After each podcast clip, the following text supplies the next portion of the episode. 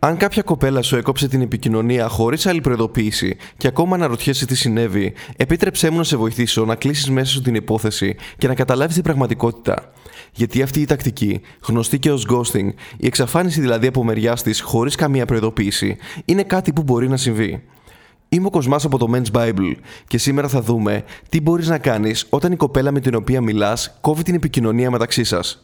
Πριν από αυτό όμως, αν είσαι καινούριο στο κανάλι μας, πάτα subscribe για να ενημερώνεσαι για τα βίντεό μας.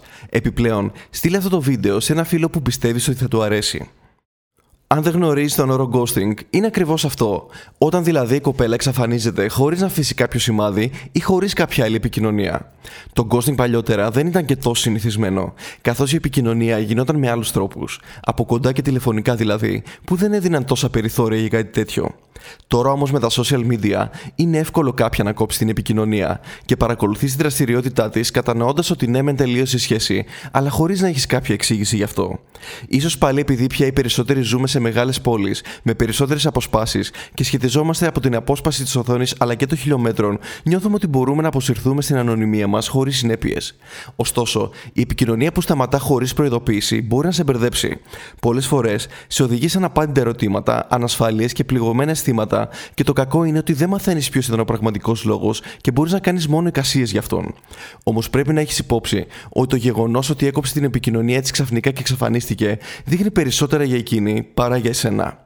Και το λέω αυτό γιατί ξέρεις πόσο συχνά αναφέρω ότι το φλερτ και οι σχέσεις απαιτούν και κάποια ωριμότητα. Το ghosting λοιπόν δεν είναι κάτι άλλο παρά συναισθηματική ανωριμότητα.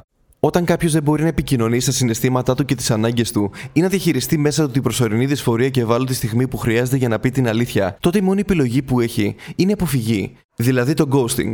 Με λίγα λόγια, αυτή που έκοψε την επικοινωνία και εξαφανίστηκε δεν έχει ούτως ή άλλως τη συναισθηματική ωριμότητα να είναι σε σχέση, οπότε πρακτικά χάρη σου έκανε. Το πρόβλημα όμως είναι ότι το ghosting δείχνει και έλλειψη συμπόνοιας και σεβασμού για τον άλλον.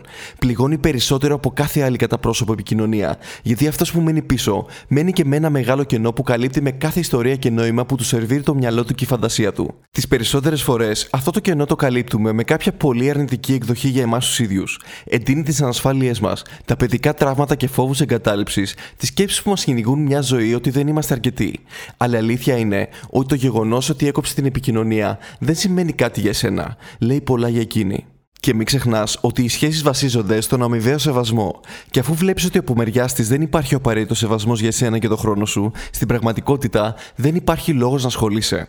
Ακόμα και αν κρίνεις ότι κάπου έφταξε κάτι που έκανες, οπότε τη δικαιολογείς εν μέρη που εξαφανίστηκε, δεν πρέπει να υπερβάλλεις. Εκείνη είναι που έκοψε την επικοινωνία ξαφνικά και χωρίς αιτιολόγηση. Συχνά λέμε ότι η απόρριψη είναι μέρος του παιχνιδιού και πρέπει να τη δεις σαν ένα μάθημα, ώστε να ξέρεις τι να κάνεις καλύτερα την επόμενη φορά. Άρα, αν υπάρχει κάποιο μάθημα που μπορείς να πάρεις, λάβε το υπόψη. Ωστόσο, μην υπερβάλλεις. Αποδέξου το ότι επέλεξε αυτόν τον τρόπο για να σε απορρίψει, έστω και αν είναι άκομψος, και προχώρα παρακάτω. Το να υπεραναλύεις τι συνέβη και τι δεν πήγε καλά, από ένα σημείο και μετά, είναι απλά χάσιμο χρόνου. Είμαι ο Κοσμάς από το Men's Bible και αν θες περισσότερες συμβουλές φλερτ, κάνε μας follow στο Instagram. Και αν θες να μας γνωρίσεις από κοντά, τότε μην διστάσεις να επικοινωνήσεις μαζί μας. Μέχρι την επόμενη φορά που θα τα ξαναπούμε, σου εύχομαι να περνάς καλά.